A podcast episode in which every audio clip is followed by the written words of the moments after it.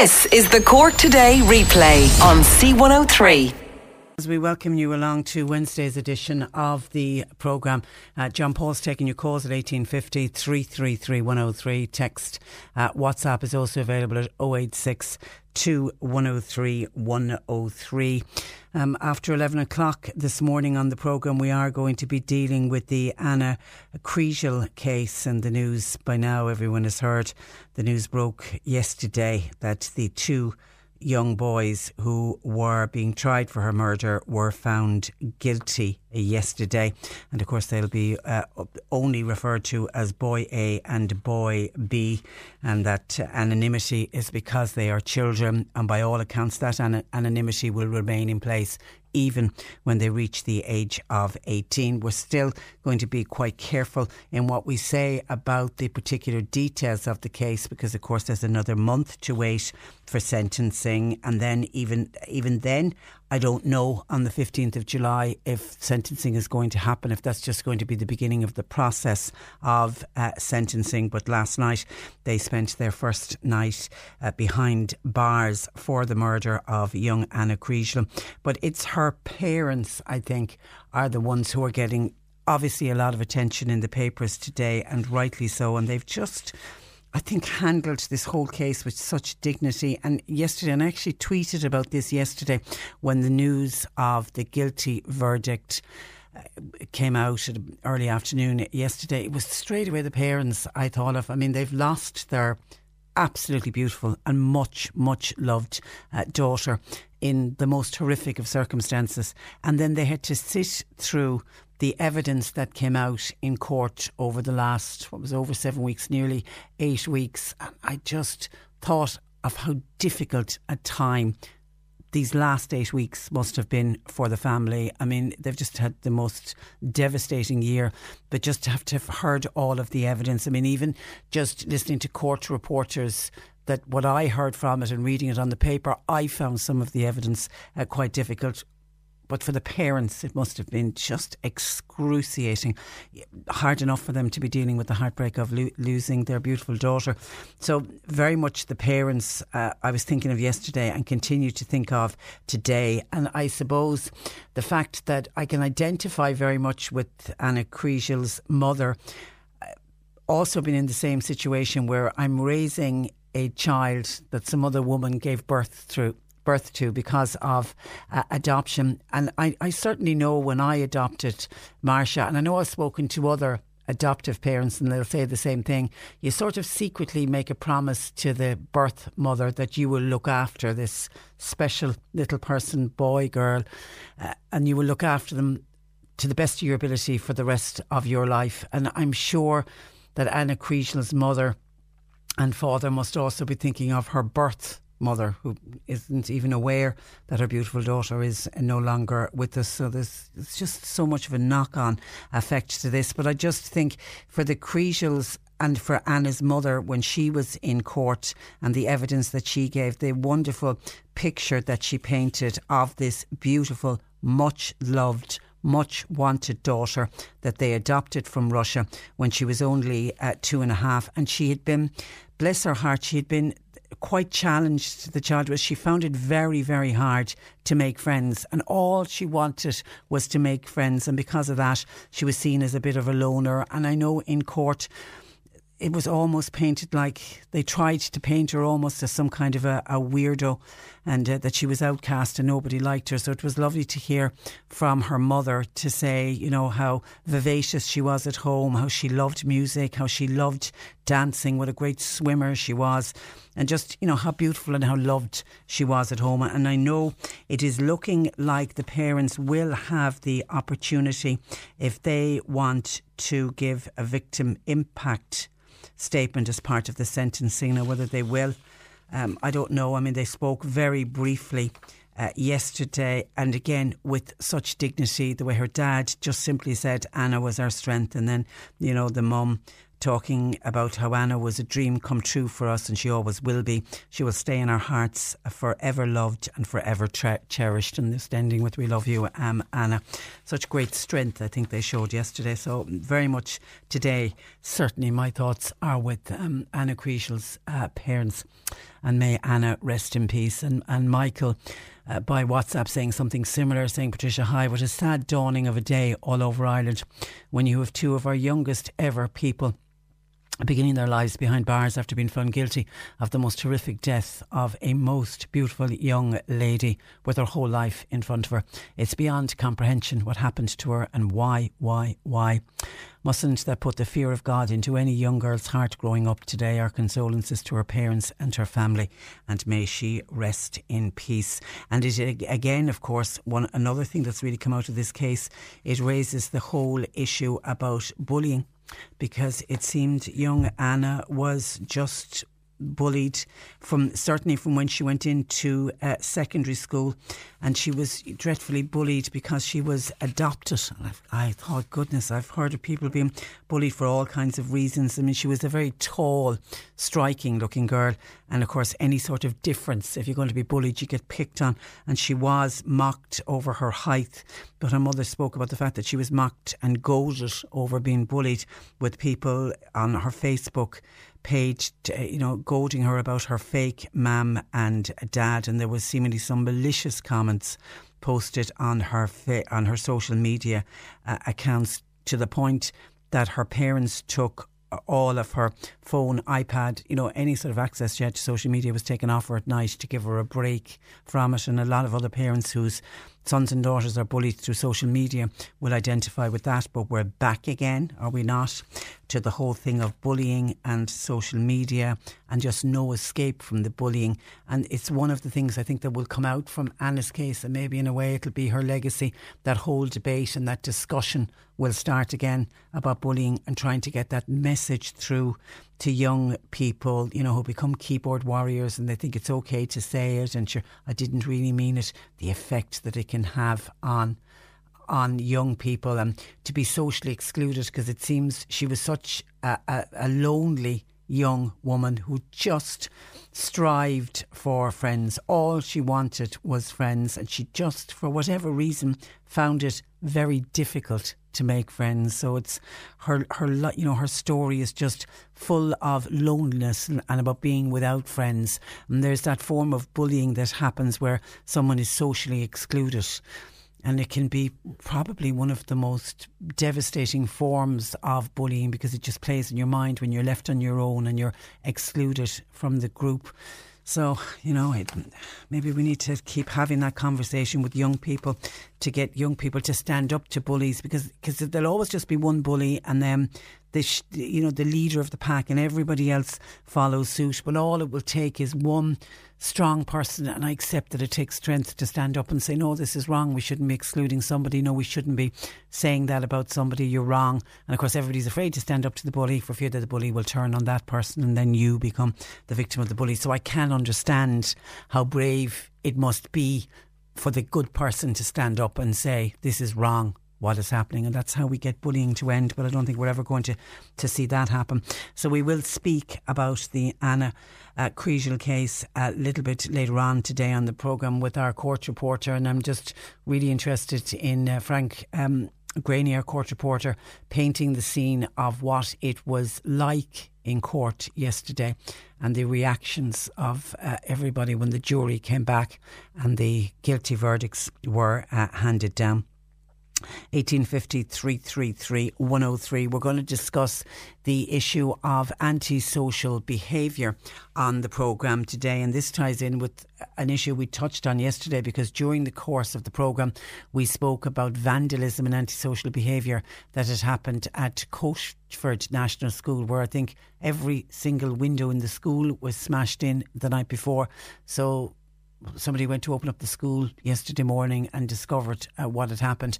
And it unfortunately was happened on the eve of what was to be the sports day at the school and that had to be cancelled yesterday. And obviously there was no school went ahead in Coachford Primary School yesterday but just a complete act of vandalism and act of social uh, behaviour. So we're going to talk about antisocial behaviour on the programme today be it acts of vandalism like that or antisocial behaviour if you're living next door to the neighbours from hell that are causing antisocial behaviour, or if you get groups of young people hanging around on a street corner, but the street corner might just be where elderly people are living and they're nervous of having young people hanging around outside. We're into the summer months when young people have a lot of time on their hands, and people will say not enough youth centres, not enough clubs for them to go to. Where can you know where, what can we expect them to do? They all have to hang around together. Can it? Does it lead to antisocial behaviour? What do we? What can we do to stop it? And also, once it is discovered, and once people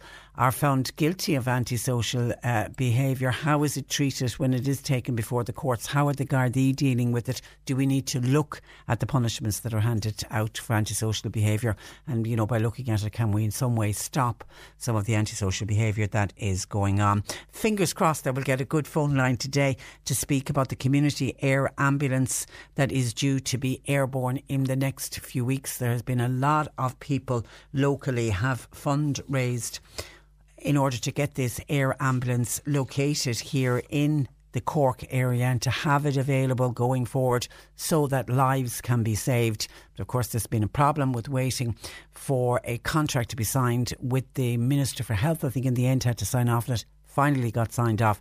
So we're going to be talking about it going airborne and actually talking about fundraising. And of course, fundraising now will have to continue to keep this air ambulance airborne because there was the initial outlay to, to get the to lease the ambulance. But of course, there's a cost factor in keeping it up in the air with fuel and and staffing, etc.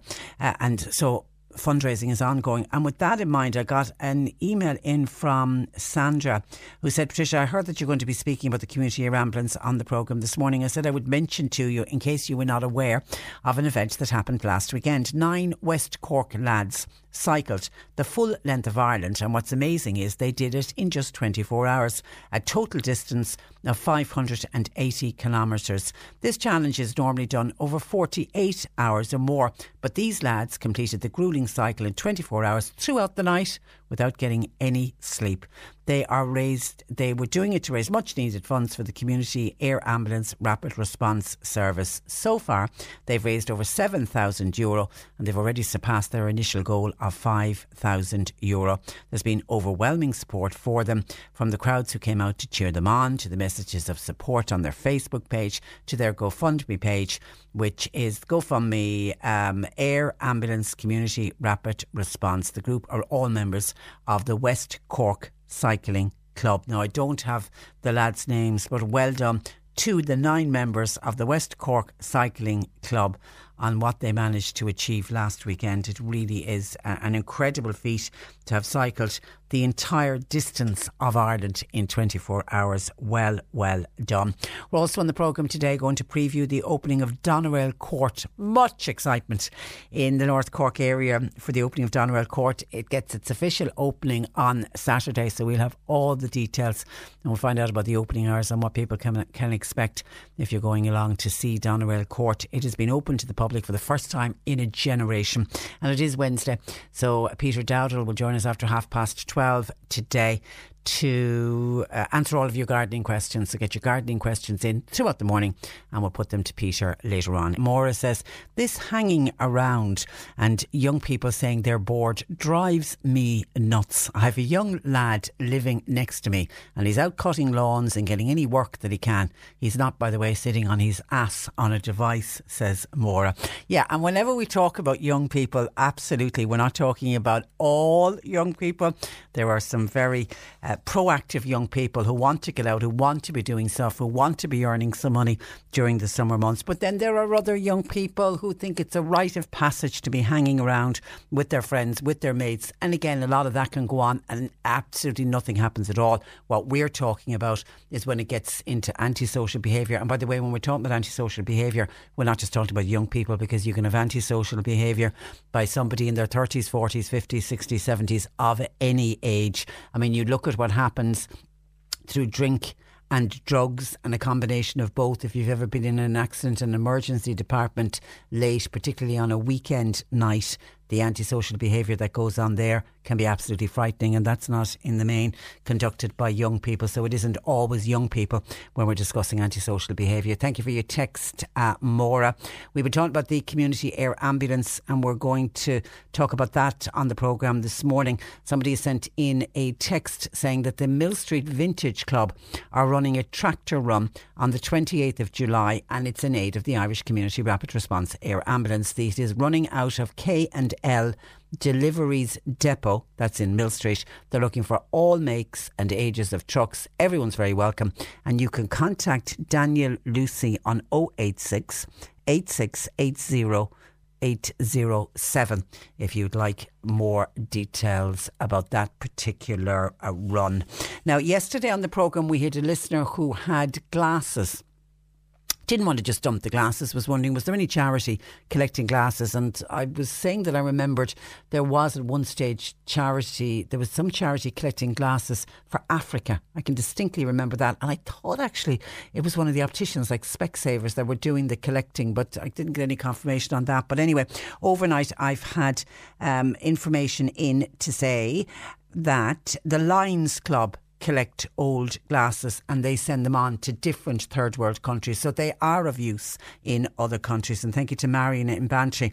And I was one of the people who were on to us. Uh, so if you can contact any Lions Club, and there's Lions Clubs dotted all over the city and county, get in contact with your local Lions Club and they certainly should be able to take your spectacles from you and send them on so they can be of use to somebody else in a third world uh, country. And there is a Vodafone scam during the round during the rounds. We always like to update you on scams and if there's new scams coming in or or if there's a scam targeting a particular area. This scam is to do with a text message to your mobile phone. The text message will tell you that you need to pay your bill within 24 hours, and if you don't, it's telling you your landline are going to be cut off. Vodafone are saying it is a scam. So if you get a text message from someone purporting to be from Vodafone, just delete it immediately. Do not engage and do not attempt to send them any money. By the way, that fundraiser on behalf of the Mill Street Vintage Club for the Community Air Ambulance is a truck run I think I said tractor run by mistake. It's a truck run that's happening on the 28th of July. My apologies. Now, yesterday during the programme, we heard about an act of vandalism and antisocial behaviour which left all the windows of the National School in Coachford smashed in with upwards of 10,000 euro worth of damages.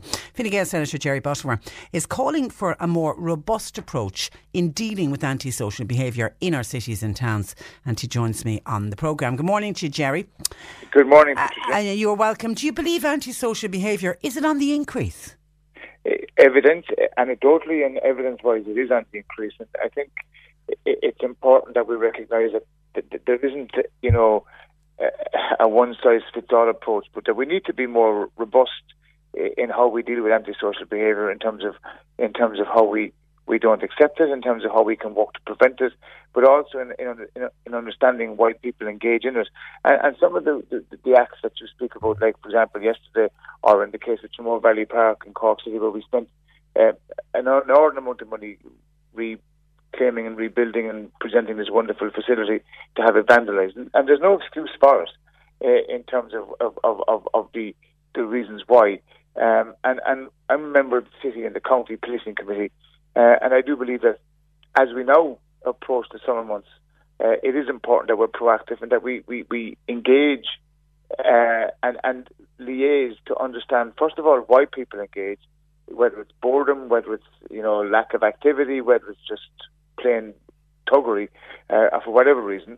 Uh, and then secondly, that we put in place a plan of action to respond to antisocial behaviour in our communities, uh, because as you heard in your programme yesterday, and as we've seen, it is important uh, that we bring a focus on antisocial behaviour and the impact that it has on the lives of people and of communities. And you take the school community, uh, which has had its buildings decimated.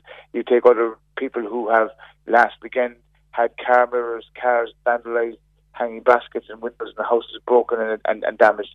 That all has a profound impact. And, and, and yeah, I mean, I was even thinking of the little children at the school yesterday. It was their school sports day, and we all remember that. What a big buzz and excitement it was for the school sports day and the chance that you might win a medal.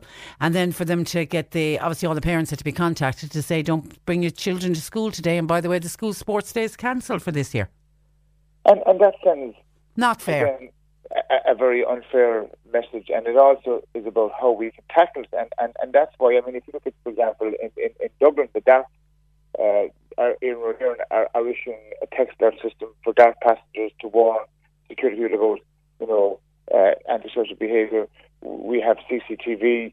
But I, I, I'm, I'm of the view that we need to have a partnership approach as well taken here, whereby you know we can we can we can look at how we can roll out CCTV in certain places, and, and I, I do believe that we need to designate priority response areas like hospitals, schools, and public open spaces, whereby these places, I, I hate using the phrase zero tolerance, but whereby we can assure and reassure people that any type of activity in those areas, you know, will, will not be tolerated. And I know we've had a, you know, as Bosun, we've had a whole issue around uh, behavioural orders being issued, um, and and quite clearly some of them have worked and some of them haven't worked. But I think, you know, I would pose the question, Patricia: Are, are we being um, accepting too much and too tolerant uh, of antisocial behaviour? Um, and, and and that's a question I would pose. Obviously, there are some people who would say you need to understand the reasons why. Absolutely, no problem with that. But you take the school yesterday. There were kids disappointed. There's a building damaged. Why? And what is the consequence of that other than the poor kids who had their sports day cancelled, what are the other consequences, and wh- where are the consequences, to, you know, to be found? And we need to see that happen uh, and see people held to account more. And how do the Gardaí deal with antisocial behaviour when it's reported to them? Well, uh, to be fair, they, they, there's, a, there's a number of ways in which they, they deal with it. They, they, they obviously come out um, and and and they, they, they engage with the with the with the people that are involved. Um, they have a very good public information leaflet, uh, which explains in terms of the, the, you know the response to antisocial behaviour, uh, in terms of the ASBOs, in terms of definition of what is antisocial behaviour, what should you do if you're affected, what happens if if someone behaves antisocially, you know, behaviour warning lasts for three months, you know, how do you engage in, in terms of changing behaviour, um, and and I suppose we can have all the sticks in the world we we do need to have collective buy-in and partnership, uh, and the majority of us, Patricia, go out, enjoy ourselves without causing problems. There's a minority that engage who must be held responsible. And and, and I, I genuinely have the view now, and I've I've worked as a school teacher. I've been involved with young people all my life, and it isn't just all young people, of course. Mm. Um, you know, are we allowing people to, to, to, to, to kind of, in a way, like the guards will come out, they'll meet people, they'll engage, they'll, they'll investigate. Um, but there needs to be personal responsibility too, as well, uh, in regard to the issue uh, of antisocial behaviour.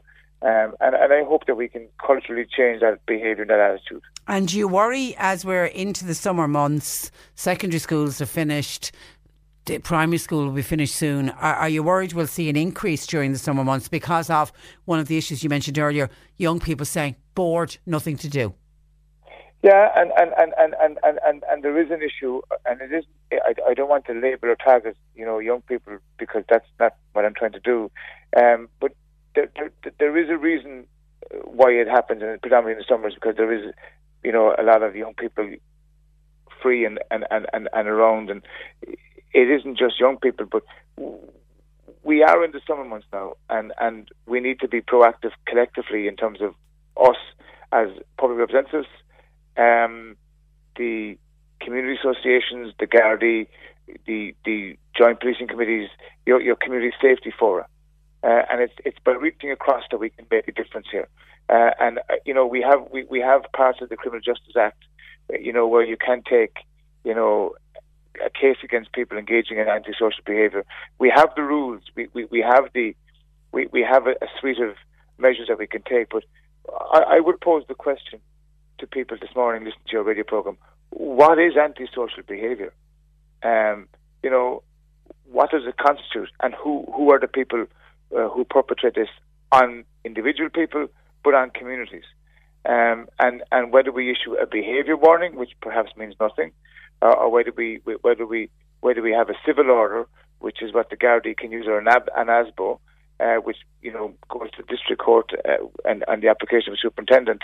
Um, but but that's fine to have that. But how do you change the cultural buy-in? We saw and we see with the tidy towns where we have galvanised communities together to make yeah. and enhance the public realm. Uh, the same thing needs to happen here, in my opinion, where, where we need to have a changing of mindsets along with a suite of measures. And obviously, there's an investment uh, in, in, in, in, in, in, in, in community and sporting facilities and other activities for young people. But it's far too simplistic to say and uh, that people are bored, and, and, I used that word myself earlier. Uh, but you know, we need to understand that it's a blight on community. Uh, it, it's it's increasing for a particular reason, uh, but we have to, in tandem with that, then come back with a response, um, and and that's linked, in my opinion, to the use of alcohol in, in many of our urban areas, to the to the carrying of weapons, and we've seen an increase in, in, in knife, knife, crime, yeah, knife crime, and yeah. we've seen an increase in the number of knives confiscated. Um, and, and then you look at the harassment and robberies and disorderly conduct. Uh, and some of it is linked to alcohol and drug misuse, some of it is not. Uh, and I would make the question, I would pose the question, you know, are we as a society going to remain tolerant of, of bad behaviour, or, or, are we not? Um, and I'm not in favour of, of, you know, a one size fits all approach, lock them up and throw them away. That's not what I'm advocating at all. What I'm advocating is that we collectively take a more robust response in dealing with the issue and also in saying that antisocial behaviour has an impact, and we saw the impact, and you and we heard it yesterday in your program. We saw it in Cork City. You know, so I, I would just make the point to you that many of the people affected are young or elderly or vulnerable, uh, who require us to support them and to reassure them. Uh, and we can do certain things, but we need to see the attitude change by all of us. Okay, and then there's the uh, it is antisocial behaviour, but there's the aside issue of uh, drink and drugs and and drink and our drugs at our A and E departments. I mean, the, so much antisocial behaviour can happen at our A and E departments to the point where some people would say we need a separate A and E department on the weekends. Well, I, have made the point, as you know, before that we should have a particular drunk tank uh, where people can just go in, in many cases, to dry to, to, to dry off and to, to sober up because they are they are having a, they are having an effect on, on, on our on our on our hospital emergency departments. Um, I think we have to look at the issue of alcohol and drug misuse in in a, in a, in a wider societal context, um, which does lead to, to an, an, increase in intimidatory behaviour and and and in damage or violence. Um, and and it, it isn't it isn't a social class, Patricia. It's across all social classes. Mm. You know, and, and, and I think we, we can't be blinded to the fact that we think it's, it's coming from this one section. It's not. Yeah. Uh, okay. Uh, and, and, and, and I would make the final point here that we can tackle this. We've, we've seen the tremendous work that we've done uh, through our Tidy Towns, through our, our, our, community safety forum, to, through working together. And it, it can be the same here, where we stand up and say, we don't tolerate this type yeah. of behaviour. Collectively, uh, collectively, we yeah. say no. All right, yeah. we'll leave it there. Um, Jerry, thank you for that, and thanks for joining us on the programme. Good morning thank to you. That is uh, Fine Gael Senator Jerry Butt. The Irish Community Rapid Response has welcomed the announcement by the Department of Health that a service contract has been signed, which means Ireland's first community air ambulance will be airborne within weeks. Joining me, Ruth Bruton, who's operations manager with the ICRR, and fingers crossed we have a good line this morning. Good morning to you, Ruth. Good morning, Patricia. Perfect line, perfect line. now, I was asking you yesterday, how frustrating has this wait been for the contract to be signed for you guys? Well, uh, to Patricia, to put Ireland's first uh, charity air ambulance in the air, um, it, it has been a long road. It hasn't been done before. So we were really delighted that we're at this stage. We're so, so close. We're just looking for that definitive commencement date. And uh, over the past number of years, we've been working in strong cooperation with the Department of Health and the National Ambulance Service. So we're, we're just there. We're so close to that liftoff and getting airborne. And, um, you know, the, the main aim is now get that date so we can start flying and start saving lives. Because the helicopter arrived, if my memory serves me right, last September. What else has been put in place in order to get ready for pardon the pun, takeoff? What else did you have to do? So, since uh, the aircraft arrived last September, the charity has undertaken the training of the medical crew. So we have National Ambulance Service medical crew that will be on board, and they've been trained as technical crew members on the aircraft. So they're part of the navigation as well on the aircraft. So we've trained a number of those staff. We also have our base here in North Cork. So we have built um, the operational base where the aircraft will take off from when it goes to save a life. All of that kind of undertaking takes time, it takes resources, but the support of people has been phenomenal, Patricia. And um, we need it even more now, that support, once we are airborne. Um, but this is really great for the people of Ireland to have this um, aircraft based here, covering the south, but we're tasked through that 999 112 call system. So we could be tasked anywhere that they need us. And and your base, as you mentioned, in North Cork, in, in between uh, Millstreet and Banteer. Why was that location chosen, Ruth? I mean, I know at one stage there was talks of Cork Airport. So, being based here, if you have a look on a map, um, because we're that bit further north from where Cork Airport is situated, we're really well placed for getting around Cork, getting around Kerry, up to Limerick, Tipperary, County Clare, you know, Waterford, Wexford, Kilkenny, all of these um, counties will be within a 20 minute window of our uh, life saving aircraft. And um, our 30 minute and 40 minute window of us getting to the scene increases further up the country by being placed um, further up in County Cork. Okay, so it's the it's the central location of it. Um, Ruth, mm-hmm. are there any plans to have it a doctor led service? So we are so open to developing this service as time goes on. We're really excited to have these medics um, from the National Ambulance Service on board. These are medics that are trained and really experienced in pre hospital care, and they have been doing it for a number of years around uh, in land ambulances and also as part of EAS 112 as well um, up in Athlone. So there's a great wealth of experience with these medics that we'll have on board, and we're really excited to have them. But it would be great one day if you could get a doctorate. We'd love to develop the model. Yeah. If we look at um, uh, Wales Air Ambulance, for example, our, our pals across the water, um, and if you look at other models of community charity air ambulance, they start yeah. in one model and they develop. So Wales have now gone to, for example, nighttime operations, and they're at this over 10 years. So this is something that is an evolving um, model with the air ambulance. It's something that you learn, you adapt, and you can change. So th- that's open for the yeah, future. Yeah, yeah, it's it's in its infancy. I mean, I, I, I assume, Ruth, the dream would be to have more of these community air ambulances dotted all over the country. Well, we've 26 counties in the Republic of Ireland and we've 4.8 million people living here in Ireland.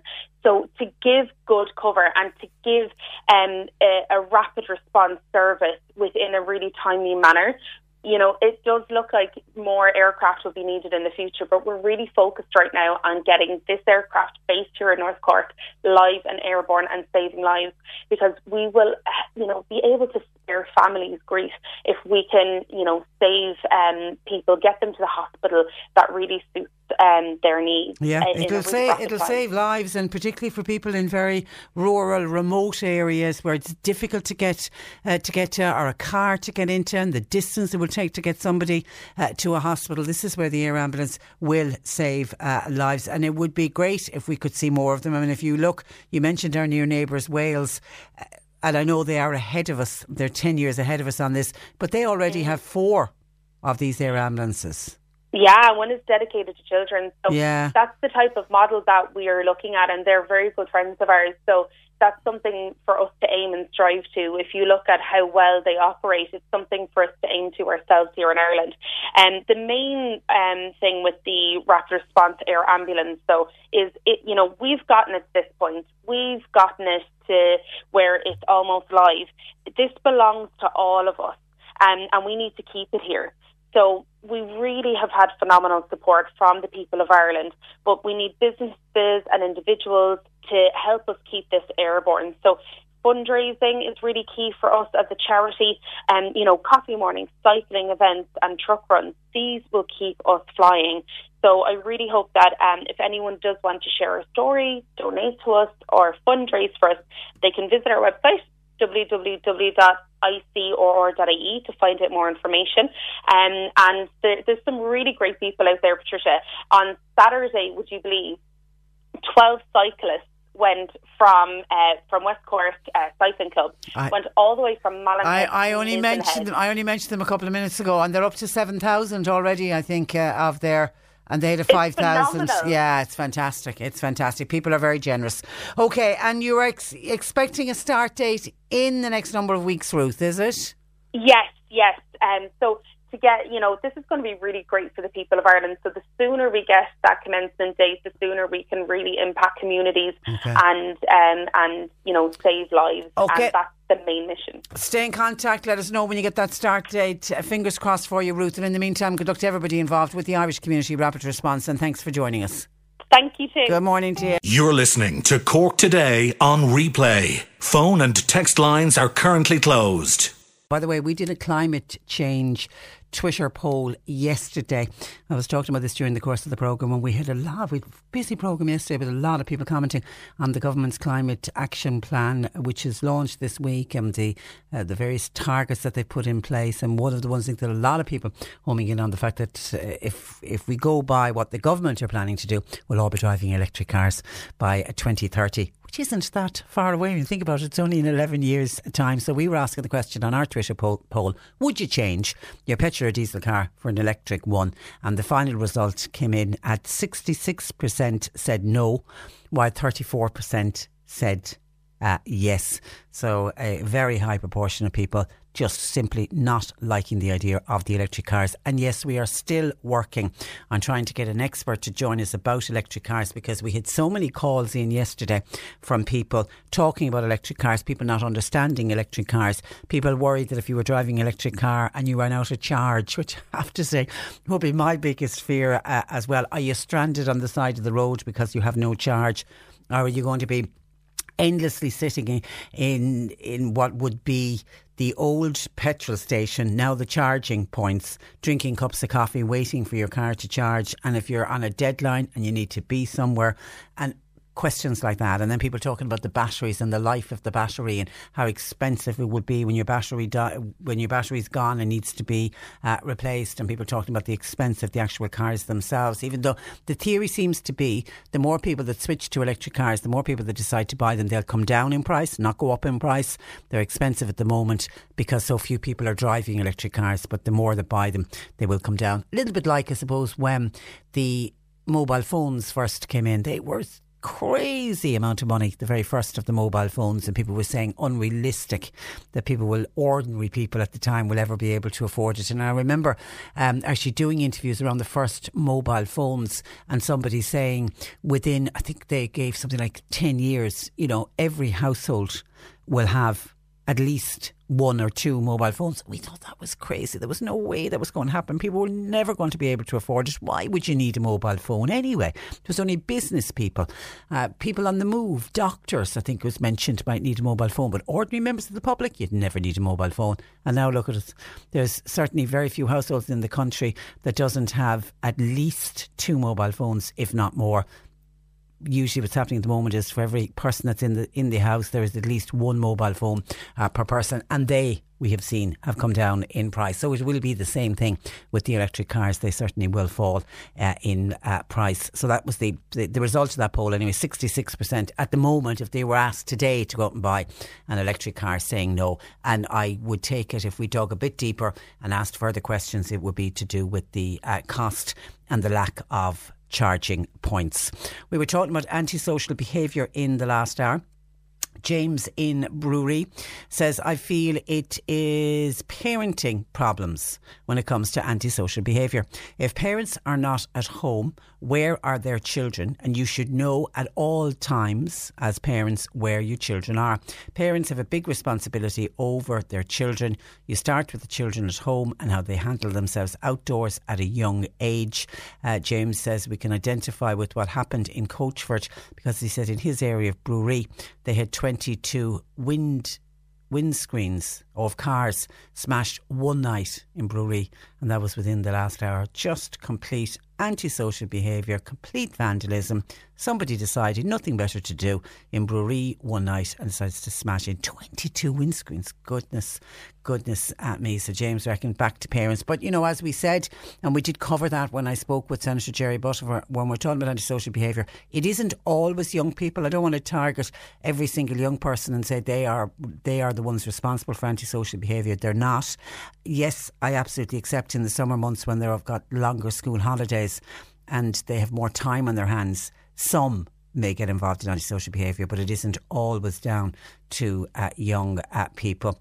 Finbar says, We had a person in our estate who used to kick over bins left out for early morning collection. Complete antisocial behaviour, no rhyme or reason why they were doing it. It then meant that the rubbish was strewn all over the footpaths in the green areas of our estate. Now, thankfully, says Finbar, that person has since moved away, but did cause so many problems and nothing was ever done about it. And that's the point we were trying to get to today in our discussion. We know antisocial behaviour happens. It's how do we deal with it when it does? happen? Do we need to put, you know, stricter fines, stricter sentences in place when somebody is convicted of antisocial behaviour? Do we start there and then try to get to the root of the problem and trying to stop antisocial behaviour completely? A listener says, Hi Patricia, I was so mad listening to your programme this morning saying young people are bored having nothing to do. Well, I can tell you, there's plenty for them to do. They don't have to go very far. There's plenty for them to do in their own homes if they only thought about helping out their parents. I never seem to see any of them out cutting a lawn or doing the gardening. When I'm driving home, all I seem to see are the parents doing it. I know some do it, but only a very few. Parents should cut down on the money, the pocket money, and the perks that they're giving to young people. Make them earn their pocket money, uh, perhaps but according to this listener, she feels young people today are not doing enough around the home. And I don't know, do parents allocate jobs to children? Certainly when we were growing up, there was an allocation of, there was no dishwasher, so somebody was on washing up duty, somebody was on drying up duty. Yeah, and everybody got stuck in when there was gardening to be done. I don't know if that's still happening today or not. This listener feels that's therein lies the problem. No young person should be bored. You should be able to find jobs for them to do uh, around the house. And Anne says, Hi, Patricia, on the Anna Kriegel case. Uh, this kind of ties in with what we're talking about, about parental responsibility, because Anne feels it all goes back to parents and parenting. Electronic devices should be removed from all children before bed. Parents are failing to take responsibility for knowing where and what their children are doing at all times. We also, said Anne, need to teach boys, especially young boys, how to respect girls of all backgrounds and all ages. It's very sad. What's really sad about this story, Suzanne, is that Anna had no friends. There are no winners from this one, that is for sure. God, how right you are, Anne. And actually, Martina Devlin in the Irish Independent is uh, writes a really good piece. Actually, there's, there's, some really good commentary pieces if you get your hands on, on any of the papers. Uh, like Martina Devlin writes about the fact that this is a story about loneliness, about being without friends, but wanting to fit in and be liked. It tells of a girl who was not the same as her classmates and wound up bullied and isolated because of that difference differences. She was a teenager who loved singing and practicing her dance move. She used to post her YouTube uh, videos of herself tap dancing and choosing clothes from her wardrobe to wear. Martina Devlin says we learned uh, further on in her article we learned much about Anna's short uh, life and uh, unfortunately her merciless death during the trial in Dublin. The other girls in her school and in her town moved about in groups but she went around alone. That she didn't mix well, that she wa- but wasn't a natural loner. She desperately wanted friends, but she had difficulty making friends. But we learned too that music gave her joy and she would go out walking with her headphones on. Her mother and father protected her as best they could. For example, there was a strict rule that she could never stay out after dark. And of course, we know her mother spoke about the bullying and what they did to try to protect her from the bullying was they monitored her phone. They took her phone and her eye, uh, any kind of a tablet that she had. So when she went to bed at night, if anyone was deciding to bully her overnight, she wasn't, you know, she didn't get to see it. So they did their best to try to protect her as well. But I suppose who's at the other end of the phone sending those nasty texts and those nasty messages and, you know, bullying her over the fact that she was adopted and bullying her over her fake mum and dad and bullying her over that she was taller than anybody else. There had to be another young person at the end of that phone.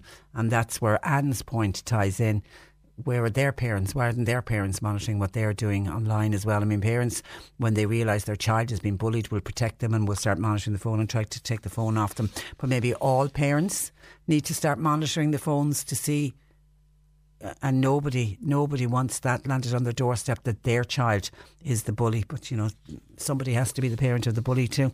1850 333 103 thank you for your text um, um, you can call John Paul. Text WhatsApp 0862 103 103 I can see some uh, texts coming in for Peter Dowd. I'll keep those coming because Peter will join us after half past 12 today.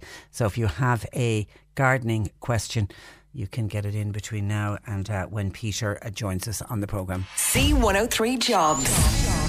Now, Wanted is a tailor slash dressmaker. This is for suits distributors in uh, Cork. Industrial plumbers are wanted for work. This is in the Carrigaline area while electricians are wanted for a new job starting to, starting soon. And a senior stylist is wanted in Cork City with a minimum of three years qualified experience. You'll find all the details and more job opportunities by going online now. Just go to c103.ie forward slash jobs for more. This is C103. Now, yesterday, two teenage boys were found guilty of the murder of schoolgirl Anna Kriegel at a derelict farmhouse in Lucan just over a year ago. Both boys are the youngest ever to be convicted of murder in the history of the state. Joining me to discuss the case, uh, court reporter uh, Frank Greaney. Good morning to you, Frank. Good morning. Uh, you're welcome to the programme. Now, the, cra- the case ran for nearly eight weeks. The jury took over 14 hours uh, to deliberate. How was the verdict received in court yesterday afternoon? Well, as you can imagine, given the duration of the trial um, and the circumstances of it, the fact that all of those involved were so young. Anna Kriegel, just 14 years of age, when her life was taken in such a violent and, and tragic way. Uh, the two boys who were ultimately convicted of uh, her murder at just 13 years of age at the time. The distressing and harrowing details that were heard over the course of the six weeks that it took the prosecution to present its case to the jurors. So you can just imagine the tension in the courtroom um, yesterday and the drama that unfolded after the uh, jurors returned, having deliberated for 14 and a half hours um, over the course of five days. Um, they certainly took their uh, jury duty very seriously. It must have been very difficult for them uh, to sit through the evidence and then to have to consider the evidence and uh, and to park their emotions to one side as they were instructed to do so uh, by the trial judge. Um, they came back just after lunchtime yesterday. Um, Geraldine and uh, and, and Patrick Anna's parents, sat in their a normal seat, the seat that they have sat in throughout the entire trial, just the side of the jury box, holding hands. Uh, Geraldine Kriegel, her eyes closed tightly uh, as the jurors filed in and returned to their seats. The boys were not sitting in the dock. Um, they hadn't been required to do so throughout the trial. That is one of the many measures that was put in place at the outset to uh, essentially run the Central Criminal Court as a children's court, to make it as informal as possible. The judge and lawyers, for example, didn't wear their traditional robes, but they weren't required to sit in the dock. So yesterday, when the verdicts came in, uh, boy B was sitting in the public gallery, which was closed um, uh, because of obviously the, the, need to protect their identities. The um, public uh, were not allowed into this trial. Um, so boy B sat with his mother and father um, on one of the benches at the back of the public gallery. Uh, boy A then sat in between his parents um, on a bench just beside the doorway at the very back of the courtroom, and and um, I watched those closely to see what reactions, if any, they gave uh, when the verdicts were eventually delivered. The jurors found them both guilty by unanimous verdict of the charges they faced boy A of murder and of aggravated sexual assault, and boy B of just a single charge of murder. Uh, boy B's father uh, was noticeably upset, stormed out of the courtroom, slammed the door behind him. He did return a few minutes later, um, slightly more composed, but obviously a very emotional um, a moment for him, um, realizing that his son had now been, as you mentioned, uh, convicted as one of the youngest um, murderers uh, in the history of the state. Uh, boy A's uh, reaction was a little bit more subdued. Um, he was visibly upset. Uh, his mother was was very distressed. Um, he rested his head on her shoulder as as she cried and wiped tears away with with a tissue. Um, Geraldine Kriegel then I noticed at this point reopened her eyes, um, and, she gave very little away um, at, at, that point, and, and it wasn't that surprising to be honest because of the way that she and her husband Patrick have held themselves and conducted themselves through what must have been a very difficult trial to sit through the likes of the post-mortem evidence in particular. I found that evidence personally very, very difficult um, to hear about somebody you'd never met before. But to think of her parents there sitting, listening to the amount of injuries that Anastasia suffered and the way that she died. Um, and did they never, her, Frank, miss a day in court for the duration of the case? They they didn't. Um, they were day, there day in, day out. Um, Anna Kriegel's mother was taking notes at time at times. They both gave evidence. Um, they were both uh, one of the first witnesses called on behalf of the prosecution. They were there throughout, and during that post-mortem evidence that I've that I've just described there, and and the jury this wasn't brought to the jury's attention, so it wasn't something that we could mention at the time. But the two boys were actually excused from sitting through that evidence, um, just because of the distressing nature of it. Um, post-mortem evidence is not something that I would want anybody to sit through, but to take the now retired state pathologist, um, Professor Marie Cassidy, almost two hours to present her report, uh, just goes to show um, how uh, how many injuries uh, Anastasia suffered. She did I hear you say it was something like sixty injuries to her body? 60, 60 injuries, yes, oh. and, and there weren't weren't many parts of poor Anastasia's body that weren't affected by what happened to her. Um, blunt force trauma to the head and neck was established as the cause of death, and there was also evidence um, of a sexual assault, and, and Boy A was ultimately convicted of an aggravated sexual assault. Um, aggravated is inserted there um, because of the use of violence uh, by carrying out the, the sexual assault. So for Anna's parents to sit through that, it must have been very distressing, but they held themselves in such dignity yesterday as they had done throughout. And the defence barrister, I remember, uh, in one of his in his closing speech, he used the word grace to describe um, how they had conducted themselves throughout. And, and, I think that is a really appropriate word to describe um, their reaction yesterday because it was very mooted and clearly they would have been highly emotionally charged, um, having been waited for. Uh, the, the, for the jury to come back for so long, 14 and a half hours. They were sent out this day last week. Uh, so they had the whole weekend to sit through waiting and waiting and waiting. And as difficult and all as that is for the likes of me and my colleagues who are covering it, I can only imagine what was going through um, the heads of those directly involved. But they did say a few words to the gathered media outside court afterwards. Um, very briefly, they spoke about Anna uh, Patrick, describing her as their strength, um, and Geraldine Kriegel uh, describing her as a dream come true. Um, she also she also said that uh, she would be forever loved, forever cherished. Um, and they left the courthouse at that point, but they are likely to return now because the sentence hearing um, has been adjourned until the middle of next for, month. For a month.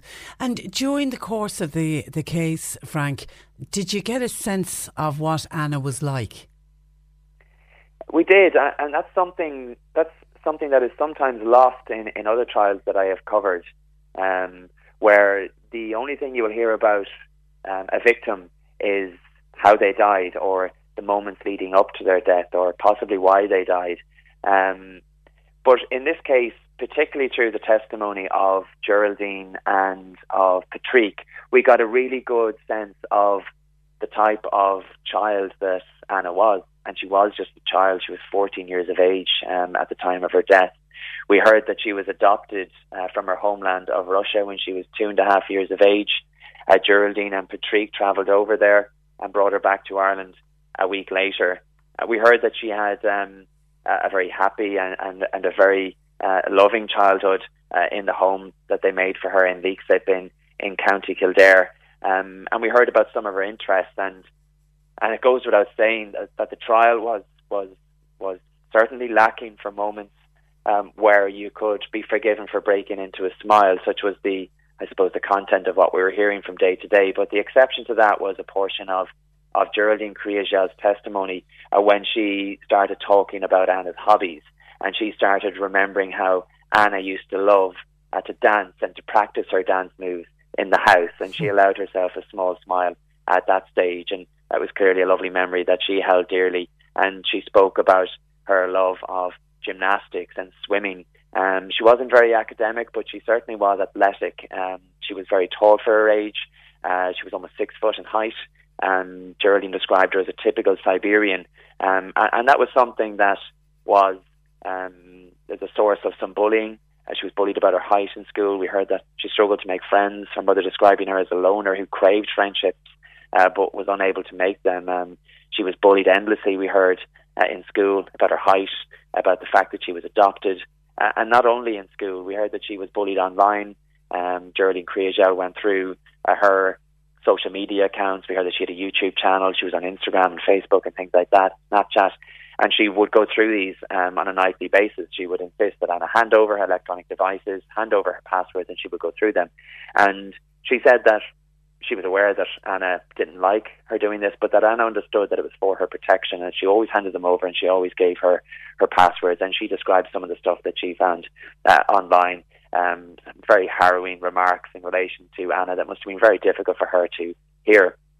And I suppose just the nature of it in this day and age, where children now, you know, who may have been bullied in school in the past, and would feel you know, safe uh, and protected at home from that bullying, and and with now electronic devices and you know people being so easily um, accessed, um, she couldn't get away from it, and and her mother had to intervene and do her best uh, to ensure that she wasn't bringing that stuff home with her. She was described as an innocent and and a vulnerable person, somebody who also had some medical issues. She had a very poor hearing in one of her ears because of a, a tumor that was removed when she was at just six years of age. Um, she also had very poor uh, eyesight. She was a volunteer. She used to love volunteering with school choir and talent shows, and and uh, she helped raise funds in the school by modelling in a fashion show. Uh, again, she was six foot in height, and um, and I have seen some pictures doing the rounds of, of her in that fashion show in some yeah, of the newspapers yeah. today. And she's stunning, stunning. Those, yeah, and those, yeah. those pictures certainly give people um, a real insight into the person that Anna was.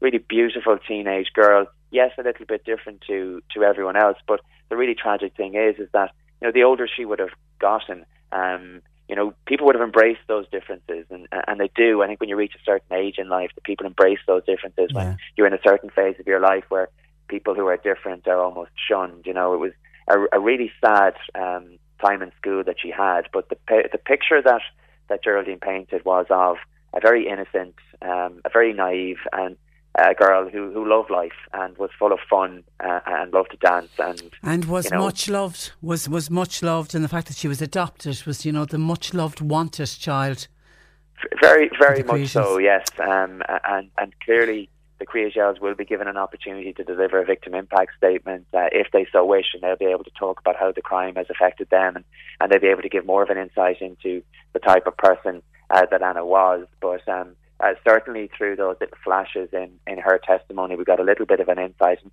one thing that struck me as particularly poignant when uh, Geraldine was recounting um, the day that she came home and realised that Anna was not at home, and she asked her husband where she was, and he said that she had gone out with Boy B, that Boy B had called for her. And um, Geraldine said that she was immediately concerned and she made efforts to get in contact with her and she couldn't get a hold of her. And she sent her a text message at one point saying if you don't come home now i'm calling the guards.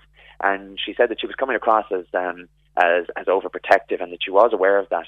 But what what really concerned her was that boy b had called to the house he had never called to the house before but more poignantly than that she said nobody called for anna she had no friends so that's why alarm bells started ringing in her head and her intuition was correct and a mother's instinct kicked in there you go. Yeah, it really was. Yeah. She went out looking for her, but but, but um, and and, and they reckon they, they they reckon she was Anna was already dead at that stage. That's right. So. Yeah. She didn't waste any time. Um, when she got home, we heard that she was working that day. She talked about the last time that she saw Anna. Uh, she went up to wake her that morning. She gave her a kiss goodbye. Uh, she had to actually give her a note for her school because she was going to be attending a counselling session. She had begun counselling that year, and she was going to be attending a session that afternoon. So she had to give her a, a permission slip um, for her teachers to excuse her absence. And she gave her a kiss and she walked out the door and went to work. And little did she know that was the last time that she was going to see her alive. But she had a meeting in Dublin City that, that evening. And she said that she had two missed calls from Anna, uh, one shortly after four o'clock and the next was a minute later. And she said she wasn't in a position to call her, but that she tried to call her as soon as she left that meeting, and she couldn't get a hold of her. It went straight to voicemail. Uh, but she said that she'd be home shortly, so she didn't think too much of it. She said she'd speak to her whenever she got home. Um, and when she did and realised that she wasn't at home, she became immediately concerned, as I've mentioned, and she went straight out and up to the park where Anna had actually been taken earlier that day. She wasn't to know that at the time. We do now because of the CCTV footage that was gathered as part of the extensive uh, Garda investigation. So when she went up to the park um, at, at that stage, maybe less than an hour after Anna had, had left the house, um, the prosecution believes that Anna was already dead. God, okay. Talk to me about sentencing, Frank, and what happens from here. Well, the fact that the boys are um, still considered to be children in the eyes of the law, um, they're 14 years of age now. They were 13 when uh, they committed that heinous crime.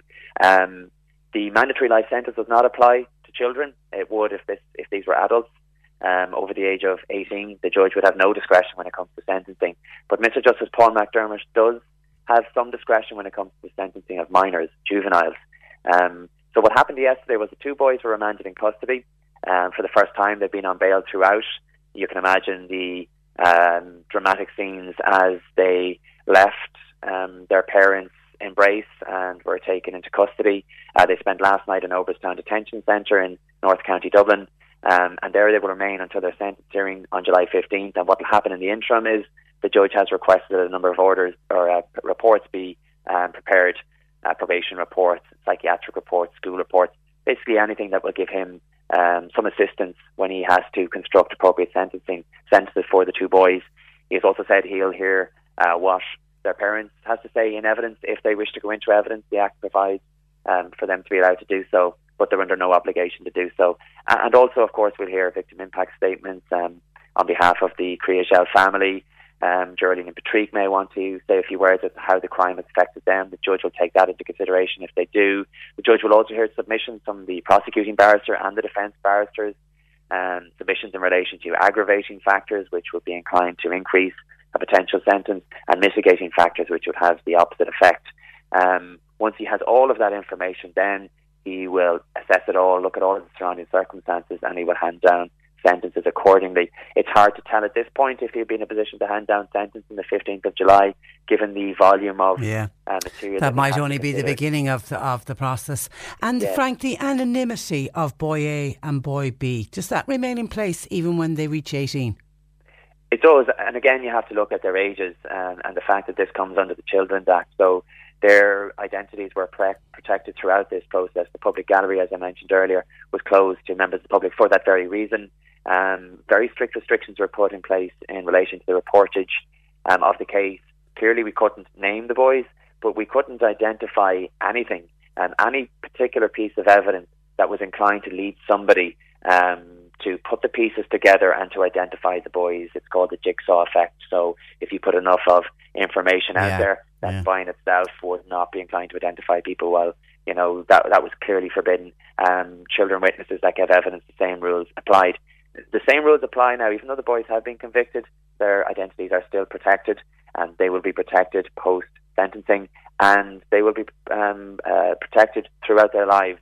Um, there were some questions being asked that the boys may be identified after they turn 18. Well, certainly that's not the case. Um, given their ages, given the fact that they're at such a development stage of their life, the law looks at them as children and protects them accordingly. Okay, and uh, Frank, just on, on a personal note, you've you've I mean you've done a lot of court reporting before. Was this a very tough case to have to sit through for eight weeks? It was. Um, I have covered some very difficult cases in the past, and it's the nature of my job. Um, you do have to develop a sense of detachment from these cases when you're covering them, and you really have to dig deep and be able to leave them at the door at the end of the day, um, and not to carry them around uh, with you. Clearly, you have to be fair and accurate throughout. You have to be impartial. Um, you know, you're you're not entitled to have an opinion throughout. You're certainly not entitled to broadcast it. But this case in particular struck a chord for me and for all of my colleagues. Um, and clearly, it was the nature of the evidence, uh, Geraldine's testimony, the, the insight that we got into the person that Anna was, and more tragically, the person that she could have been. Uh, and also the ages. I mean, they're kids, um, 14 years of age at the time, and she died the boys 13 years of age when they carried out that that awful act. Um, it was it was all of those surrounding circumstances um, really left an impression on, on all of us, and it was certainly the most difficult case that I have, have ever had to cover for a whole variety of reasons, and not just because of the content, uh, but also because of the way the media were scrutinising their reportage. Um, clearly, we were under very uh, careful restrictions, and, and, and you know uh, we had to abide by those. But you were constantly con- conscious of that, particularly doing live pieces. Um, so that brought it, it an, an added difficulty. But you know, let's not. It's very kind of you to ask, but this certainly wasn't about me, wasn't about my colleagues, and my thoughts today are with the Kriegels, but also with the families of the two boys who have done nothing wrong, Yeah. and they have watched their boys being convicted of murder, and they're unlikely to see them um, again, see them out uh, again any any time soon. And, and my thoughts when it goes to all of these cases, you try to do them justice. My thoughts always go to the people that are left behind because it's not always about the people in the dock or the victim that has been that whose life has been taken away. It's about the people they leave behind. The Kriegels will never be the same again. The boys' parents will never be the same again. The Kriegels will never get Anna back. Nothing will bring Anna back. They have to live with that forever. They've been handed a life sentence, and they won't be freed from that life sentence anytime soon. Yeah, absolutely no winners. Listen, your reporting on, on this has been um, um, absolutely excellent, uh, uh, as always. Uh, and I hope you get some time off because I think anyone who's been reporting on this case, you need a, a good long break. Uh, listen, Frank, it's been a pleasure to talk to you. Thank you for that and thanks for joining You us. No problem. Thank you. Uh, good morning to you. That is uh, Frank Greaney, who was our court reporter throughout the Anna Kriegel uh, murder trial. And, and Frank is right there. You know, it's uh, Anna's parents, but also the parents of the boys as well. And I know one of the boys had, for example, his two granddads in court. Uh, with him yesterday as well. It's you know it's a, difficult time for them uh, as well, but for the for the Kriegel family, their life sentence is never going away. This is the Court Today replay on C103. And can I say a lot of uh, texts and calls coming in, a huge outpouring of uh, support for Anna Kriegel's parents. I think people very much thinking of them uh, today. And uh, Catherine by WhatsApp saying, My heart is breaking here, tears falling, listening to what that poor girl went through. And that is uh, from Catherine, and uh, people wondering what is the sentence expected to be. We don't know. I mean, we really don't know. I mean, listening uh, to Frank as he outlined, if they, they were adults, it would be a mandatory life sentence, but because they're children, they will be uh, treated differently when it comes to sentencing. The option of a life sentence is there, but it will be up uh, to the judge. And somebody else is wondering, will both boy A and boy B get the same sentence? I don't know. I mean, literally, we're we're, we're just we will we will wait to see what happens on the fifteenth of July. But I have a funny feeling, and anything I've read or listened or heard to since. I think July 15th is just going to be the beginning of the sentencing uh, process. I think that this judge is going to think long and hard before handing down this sentence. I think that's just going to be the beginning of the process. As you, as you heard Frank outline, he's looked for a number of uh, reports, uh, including the Kriegels are going to be asked, and I imagine they will, judging by the way they spoke in court, I imagine they will give a victim impact statement as well. So I just think there's going to be a lot of reports, and whether they all will be in by the 15th, I don't know. 1850 333 103. Now let's move to a completely different topic and a much lighter and brighter topic. This Saturday, June 22nd, Doneraile Court in North Cork will open its doors to the public for the first time in a generation. To talk to us about what people can expect, I'm joined by the General Manager of Doneraile Court, and that is uh, Mary Heffernan. Uh, good morning to you, Mary. Good morning. Uh, Hello. uh, you're How well- are you? I'm, I'm very well. Huge excitement in the area over this. Tell me about the work that's been carried out at the house. Yes, Patricia, there's been a, a, a massive capital project on at the site since November of last year. Um, so 10 months ago, uh, Eamon Costello was awarded the, the project for the refurbishment of primarily the ground floor of the, of the mansion. Um, so Eamon and his team have, are literally here on site still and they're just finishing up getting ready for, for Saturday's celebration. So it's just the ground floor that will be open to the public. Yes, the, the funding so far, Patricia, has, has allowed us, you know, completely conserve all of the rooms on the ground floor. Now that does include refurbishing the grand staircase that oh. brings us to the first floor. Uh, but for this year, the funding only took us that far. Now we're very, very hopeful that with you know great support and feedback from our visitors this summer, that the OPW will continue to support the project, and Be that great. by next year we can move up move up a floor. Is it fully furnished? It is. We've been very, very fortunate, Patricia. Many, many people have come to our assistance and offered loans for the house once they heard the, the house was, was to be conserved. Um, when Lady Mary of Doneraile sold the house to the Land Commission in 1969, all of the contents were sold. So, so really, for the last few years, as we've prepared our plans for opening the house, really we've been sitting at the drawing board saying, okay, well, what would make a wonderful experience to bring people to North Cork, to, to, to want to travel to be here with us? So we came up with what we hope will be wonderful plans for people to come and enjoy. So, for example, we met with the Crawford Art Gallery in the city and we said to them, well, could we establish a partnership with you whereby some wonderful historic landscape, 18th century paintings, particularly if you have ones of Cork, of Cork landscape and people, um, could, could, we, could we engage in a partnership with you that we would be the repository, the home to, to show these to Could people. we borrow them from you? Exactly, exactly. So and these, we these would we have been paintings that would have typically have hung in a place like Doneraile Court. That, yeah. That's right. So, for example, we have a wonderful portrait of William Robinson, a very important 17th century architect who designed the Royal Hospital Kilmainham um, uh, many buildings in Dublin Castle, and um, and he's born in Cork. So this is a you know it's a very prestigious portrait. And when you go into the entrance hall, you will find this this stunning portrait. We also have been um, given on loan the iconic portrait of Elizabeth Bowen oh. by Patrick Hennessy.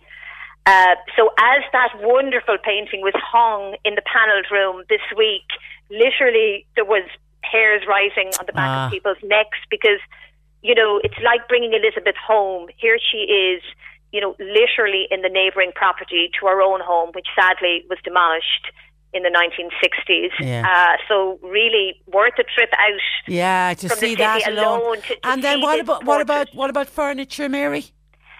Um, yes, what we did was the Office of Public Works has quite a large store of antique furniture and historic furniture. Okay. So, so we we we literally uh, went in with our, our, our, our clipboard to see you know what might be suitable. Um, there, there are some wonderful bequests to the nation by people over the years, and and sometimes you're waiting for the right project to, to get this material out. So, for example Barretstown Castle, which is now home to the Hole in the Wall gang, um, managed by Paul Newman. Yeah. Um, the one of the former residents of that house was Elizabeth Arden, and she, in fact, bequeathed her collection at Barretstown to the nation.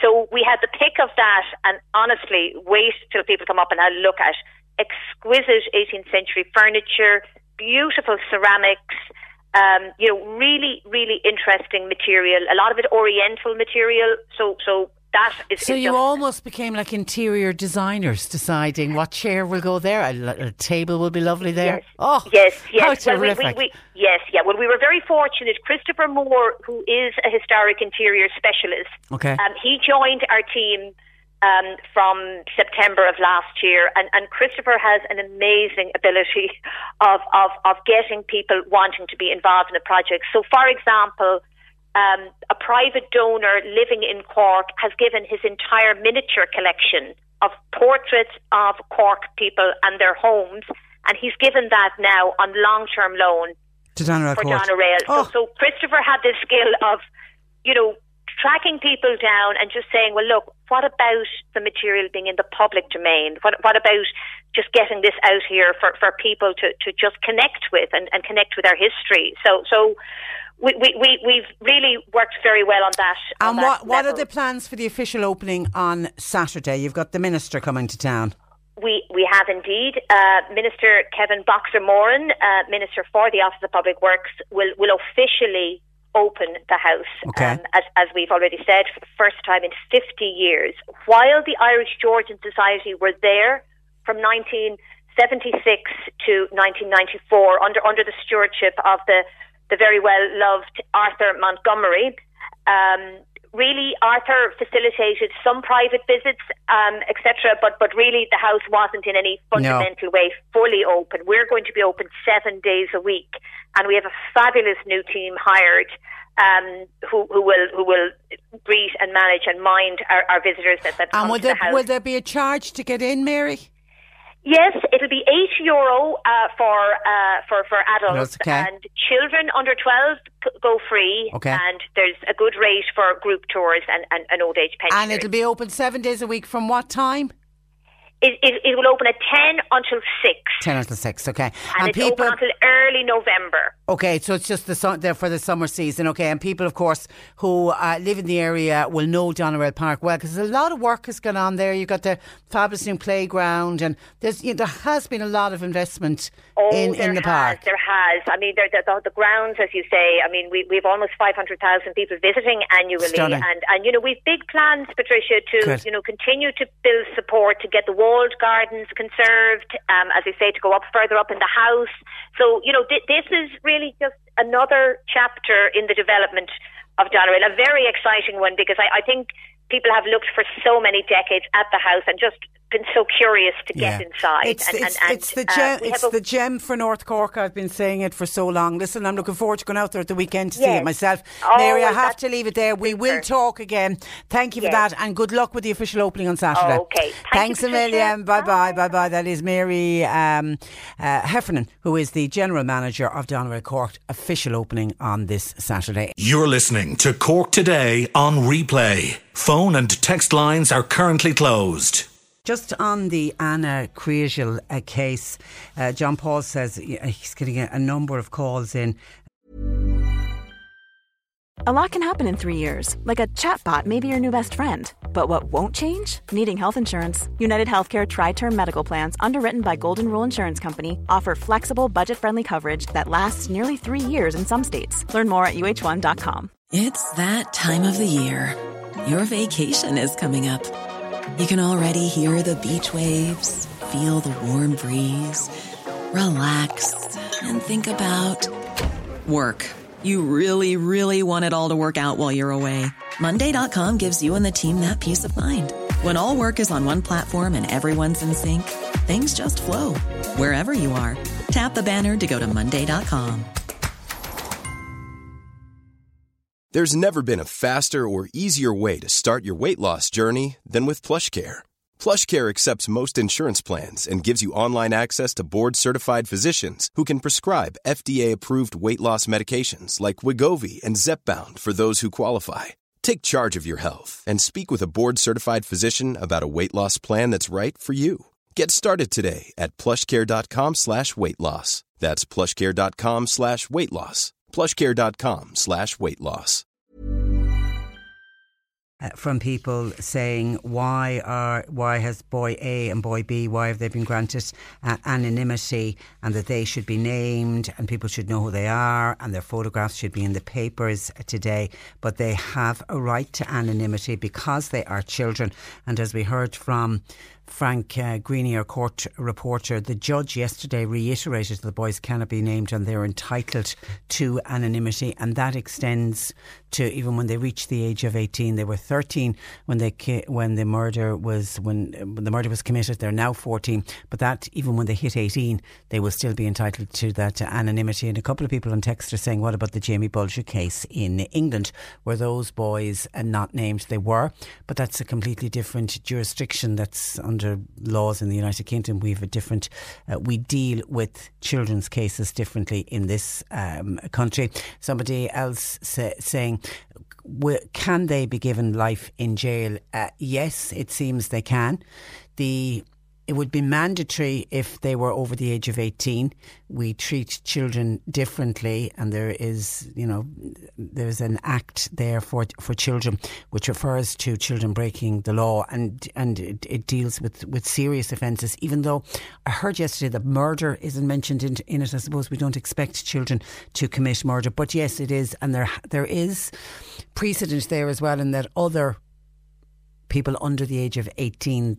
These are the youngest to be convicted of uh, murder. But there were a couple of cases, I think, of 15 year olds who committed murder. I think of which one got a life sentence, but it is to be reviewed after 10 years. I think somebody else got a seven year uh, sentence. So it is possible um, for them to get a life sentence. But then somebody's saying if they do get a life sentence, where will they serve it? Will they serve it in jail? And where are they going to serve their sentence? Well, at the moment, they're in Oberstown Children's Detention uh, Campus, and that's where they've been remanded in custody, and they will remain there pending sentencing for Anna's murder, and they certainly will be there until we now know the 15th of July and it's also been speculated that it is almost certainly where the boys will serve any custodial sentence imposed on them up to the age of 18, while all young people sent to Oberstown Children's Detention Centre have committed serious crime. The facility itself is referred to as a place of care rather than a place of detention. And I'm reading a piece that was written by the security and crime editor with the Irish Times, Conor uh, Lally, and he's talking about Oberstown Children's Detention Centre. As I say, it's a place of care rather than even though detention is in the name of the, the establishment. The daily regime is much more relaxed and it is less of a secure setting than obviously you would get in an adult prison. For example, uh, when their staff prepare the breakfast for all the young offenders, they and they prepare treats that they might like throughout the day. They're allowed to play video games. They can watch movies. They are given the space and the time to take private phone calls. That's all part of their daily uh, regime at Oberstown. Young people are brought on day, day trips outside of the campus, including swimming. They're allowed to go to the cinema. They receive pocket money if their behaviour is deemed good enough. However, if they present as angry, they are taken out of the group setting on, on campus and they can be physically restrained by the staff. But if they're in good behaviour, then they get their pocket money, they can go to the cinema and swimming, uh, etc. Now, over the years, Oberstown Children's Detention Campus has been in the news. It has experienced rioting by some young people, and that's certainly made uh, the news. At other times, some of the young offenders have absconded, particularly when they were out on uh, day trips with the staff, although most of them were found and returned to the campus uh, quite ki- quickly. There is a staff of educators, there's a staff of care workers, there's medical personnel and they draw up what is a placement plan for each young offender who is sent there. it's formulated with the view to helping each teenager progress, stay healthy, gain in education, and ultimately, be, the aim of it is to reintegrate them into, into society and to try to turn them away from crime. Oberstown House, there's males and female offenders. They range in age from 12 to 18, so they're the exact age of boy A and boy B. Now, at the age of 18, then they then can transfer to an adult prison system if required to complete their sentence. So if they get a longer sentence, if they got life or if they got 10 years, they would stay in Oberstown until they were 18 and then they would move to an adult uh, prisoner prison. Young offenders from all over the Republic are held in Oberstown. They live in houses on the campus. They're known as units. Up to eight young offenders will live in each unit. Each unit then is a manager. There's six staff working on each unit during the day, and they have two overnight. Staff are there to support them and to help them to keep the rules of Oberstown. They are allowed to get a phone call when they arrive. They're allocated two key workers, and this is all. All this information is coming from a booklet which is presented every time a new arrival arrives. All the young offenders have their own ensuite bedroom uh, however, these are described as bedrooms rather than cells. Now, they do feature a large steel door with a locking mechanism, and there is an observational hatch, which you would we would all sort of imagine what a prison cell door looks like, but they don't call them a prison cell; they call it a bedroom. It's as I say, it is en suite. Each on each room has they have their own TV. The TV is switched off at two a.m. in the morning. They're allowed to switch it back on at nine a.m. in the morning, but it is locked uh, overnight, even though there's two staff on at all times at night. The unit on the campus has a lounge area which allows the young people to congregate socially. There's what's called multi purpose rooms in each unit where young offenders can watch movies, they can play video games, and that's where they're allowed to take phone calls in private. Meals are delivered into each unit, and young the young criminals sit together at meal times, so they're almost trying to form like a kind of a family atmosphere, isn't it? In it at the weekend, then it's the staff who will prepare, prepare a cooked breakfast for the young people, and at all times, any special dietary requirements can be catered for. Breakfast is served at half nine in the morning. Every young offender then must attend school on campus from 10 a.m. Monday to Friday. Lunch is served at half one. It's uh, followed by another hour and a half of school in the afternoon, which ends at three. There is one hour of free time then for phone calls and for the Xbox and then from 4 pm, varying recreational activities are, are available. What do they include? They can go to the gym, they can play football, they can go to textiles, arts, they can do cookery, they can do wood turning, music, and snooker or pool. Um, this is all what's in this information pack from Oberstown.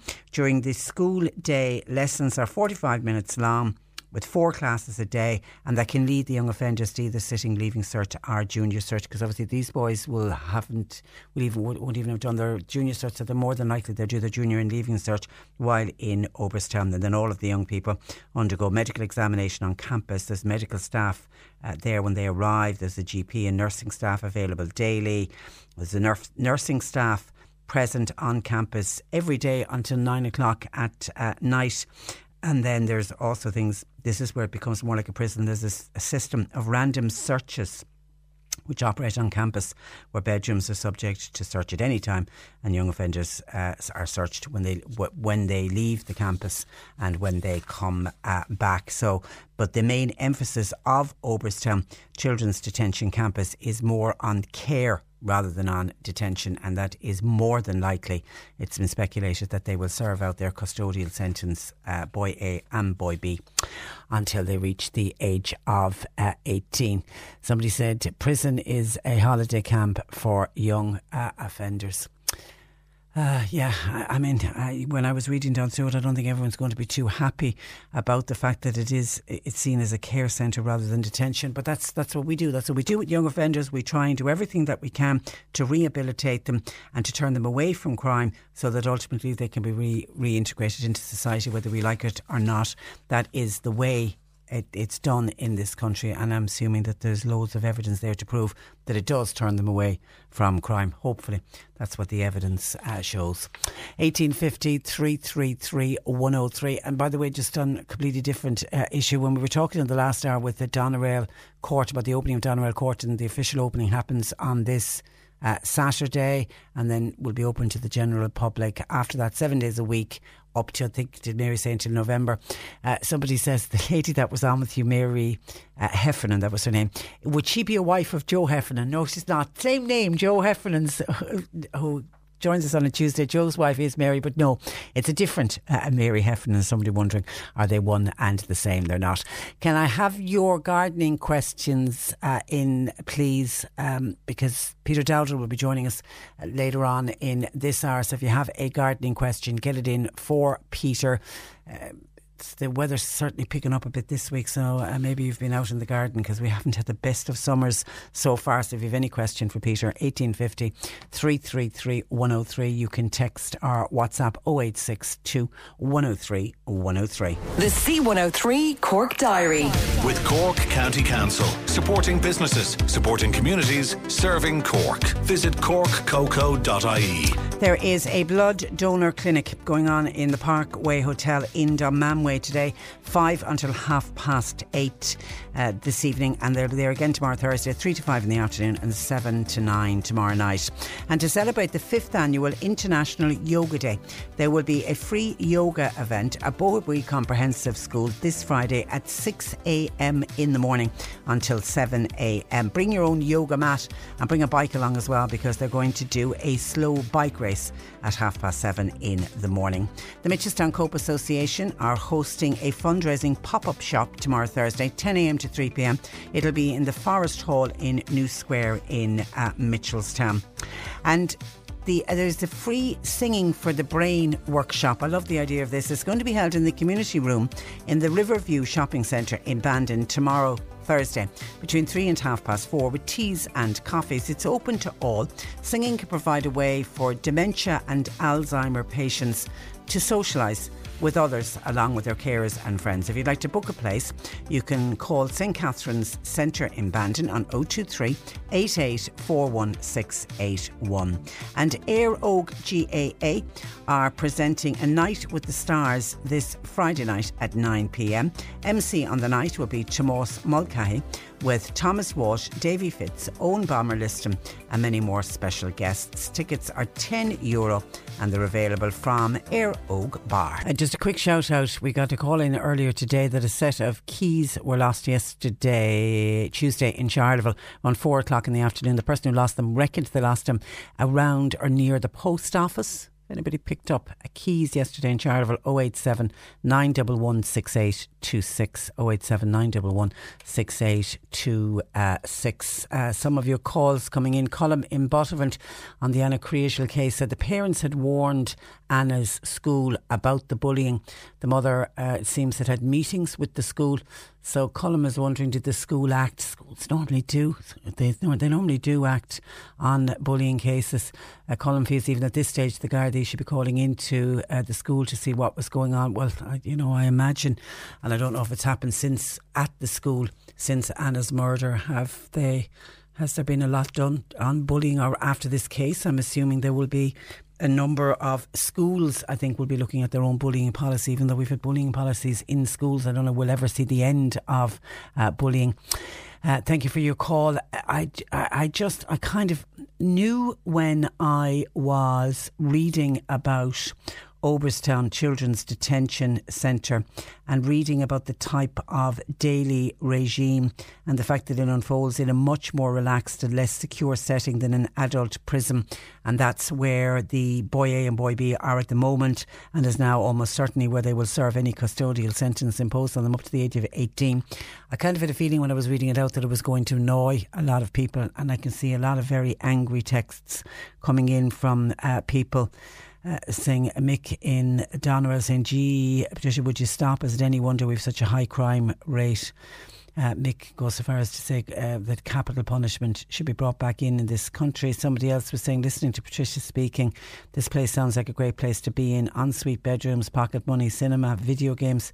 I think there'll be a queue of young uh, people wanting to uh, go there. But, you know, as I say, they are, that's what we have in place for juvenile offenders. And the whole idea is to try to, it's all towards rehabilitation. That's, you know, the whole idea of it is to try to turn them away from a life of uh, crime. Uh, 1850 333 103. Questions in, please, for Peter. I can see them uh, coming. Peter Dowdall, a resident gardener, will be joining us in a couple of minutes. We were talking about Doneraile Court in the last hour. Mary says, Patricia, did Mary Heffernan, right, the new manager of Doneraile Court, know that the ground floor of Doneraile Court was open to the public, but many, many years ago? Mary wonders, this the other Mary texting us wonders why it was closed. It's now cost so much to reopen it. I would hope that the powers that be uh, will put a clamp on dog owners bringing their animals under control and not letting them run loose. Good programme, uh, says Mary. Well, there are signs up in Doneraile Park saying that your dogs must be on a lead. No, I've, I'm often, I've often been out in Doneraile Park and I've seen dogs running around. My big bugbear is are they cleaning up after their dogs when they bring their dogs out for a run or a walk because it is an area beautiful beautiful place for walking and it's uh, quite stunning and so well maintained by the OPW I have to say it's gorgeous walks that I just hope that people clean up after their dogs. That does that does annoy me. I mean, maybe they need to get get stricter and make sure that nobody walks with their dog unless they're on a lead, and they make sure that everybody coming in has their plastic bags and that clean up after after themselves. But I'm just glad there's been an investment done in Doneraile Court because it was an old house. You could see it going into decline when you, you know, when you board up and lock up old buildings like that, unless you do something to them and, and keep the maintenance going. And this seems to be the start. They've done the ground floor. The hope would be that I suppose if they, I mean, they're charging to get in. What did Mary say? Eight euro for adults. I don't know if it's uh, did she mention a child's price? I just I remember the eight euro for adults. I mean, I'm assuming now it will generate money, and if they can prove that it's going to generate money, the more money they generate, hopefully, the more money they will invest. I mean, to me, Doneraile Court in North Cork can be like like Muckross House down in Killarney. There's no reason why why it can't be, and it looks like it's on that. It's going on that road. It's just going to need a lot of support and a lot of tourists. I mean, let's hope that they really sell it to tourists and let tourists know. We they need to know that it's there so that they can go in to see it. I certainly am looking forward to seeing it at the weekend, and I'll, I'll let you know how I got on uh, with it. This is the Cork Today replay on C103. And Peter Dowdall of the IrishGardener.com, our resident gardener, uh, joining us. Good afternoon to you, Peter. Good afternoon, Patricia. How are Uh, you? uh, I'm very well, and it looks like there seems to be a bit of good weather on the way. The, and it's mixed with showers, but there is a bit of sunshine. The temperatures are up a little bit, so we'll take I that. I heard- I heard a great uh, Irish weather forecast last week. So I was talking to somebody in the morning, and this I said, "Have you any idea what the weather's going to do?" And she said to me, "Well, I was listening earlier. She said there's supposed to be showers and rain, and then after lunch it's less bad." that's about the Irish summer, isn't it? We're we're up, we're obsessed with weather, though, aren't we? We're just absolutely obsessed with it. We really are, and it, I suppose it's so changeable. And I mean, it just it it, it, it shows us how much we re- we rely on what happens outside and what happens right outdoors, be it in the sky or on the ground. We're totally at its mercy. Yeah, that's it. We can't change it, and the longest day of the year is approaching on Friday, so let's. Uh, there's still plenty of time for the summer to. To Ah, get, to get better, so yeah, we wouldn't worry about it. Okay, people are on to us with questions. Let's get straight into them. Starting with Colette in Kilworth. This question for Peter, please. I have a Japanese maple, purple plum leaves. Well, it was purple plum leaves when I bought it. After five years ago, the middle bigger one is still plum purple in colour, but all the new growth is green and stays green. It doesn't change to the main colour. It's like I have a purple one growing in the middle of another one. I'd prefer if it was all the purple colour. I'm wondering why. It is, by the way, healthy. Well, the way she describes it is exactly right. She has the purple one growing in the middle of a green one. So what happens with these purple-leafed acers and most Japanese maples? They're grafted on. Getting a bit technical for a minute, they're, they're grafted onto the rootstock, and the rootstock is a, a plant called Acer palmatum.